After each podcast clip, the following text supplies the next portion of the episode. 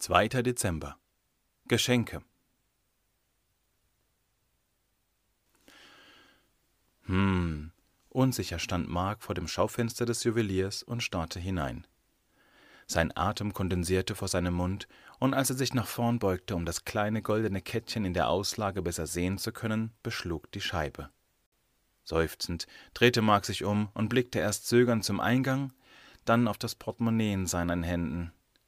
Vier Monate arbeiten, und es ist noch nicht mal genug für ein anständiges Geschenk für sie dabei herausgekommen, murmelte der sechzehnjährige enttäuscht und zählte bestimmt zum zehnten Mal das Geld in seiner Brieftasche. Immer noch nur achtundfünfzig Euro dreißig. Seufzend kehrte er dem Juwelier den Rücken zu und machte sich auf den Heimweg. Dabei hätte er Selina so gerne dieses Armband geschenkt.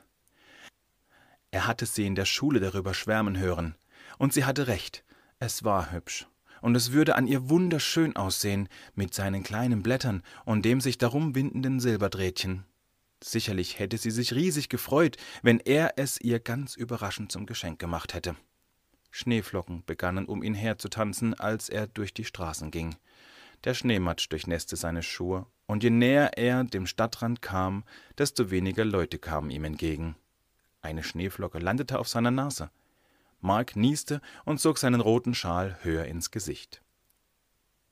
Als er an der Haustür angekommen war und aufschloss, kamen ihm bereits schnelle Schritte entgegen. »Marki!« rief seine kleine Schwester und umarmte ihn. Ein leichtes Lächeln glitt über seine Lippen.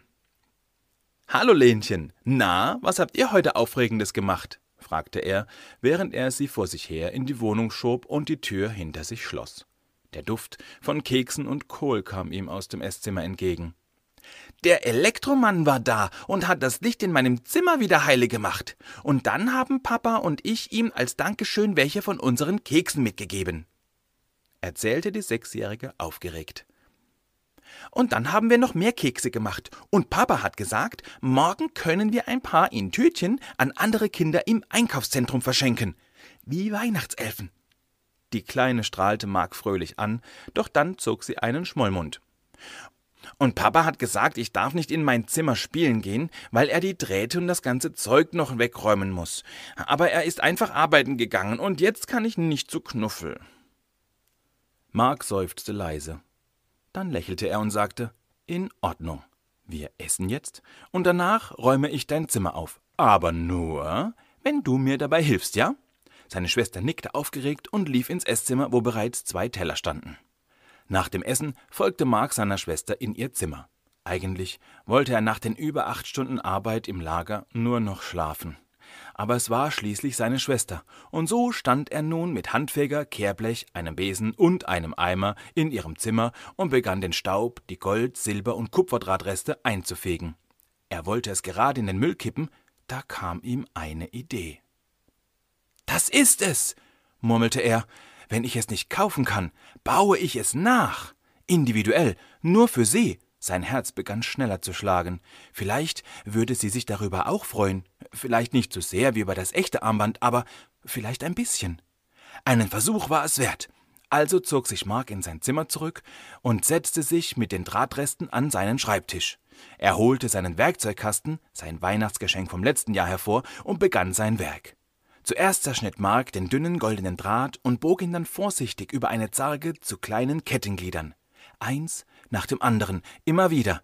Irgendwann wurden seine Lieder schwerer und schwerer. »Marki, Marki, Marki!« Seine Schwester weckte ihn, als sie in sein Zimmer stürmte. Müde hob Mark den Kopf vom Schreibtisch. »Wow, hast du das gemacht?« fragte sie und spähte auf das Armband, welches beinahe fertig vor ihm auf dem Tisch lag. »Das ist voll schön. Für wen ist das?« »Für eine Freundin«, antwortete Mark nur und wurde rot. »Also bist du dieses Jahr auch ein Weihnachtswichtel«, rief seine Schwester begeistert. »Sie wird sich bestimmt ganz dolle freuen.« Lächelnd blickte Mark auf das Armband. »Das hoffe ich«,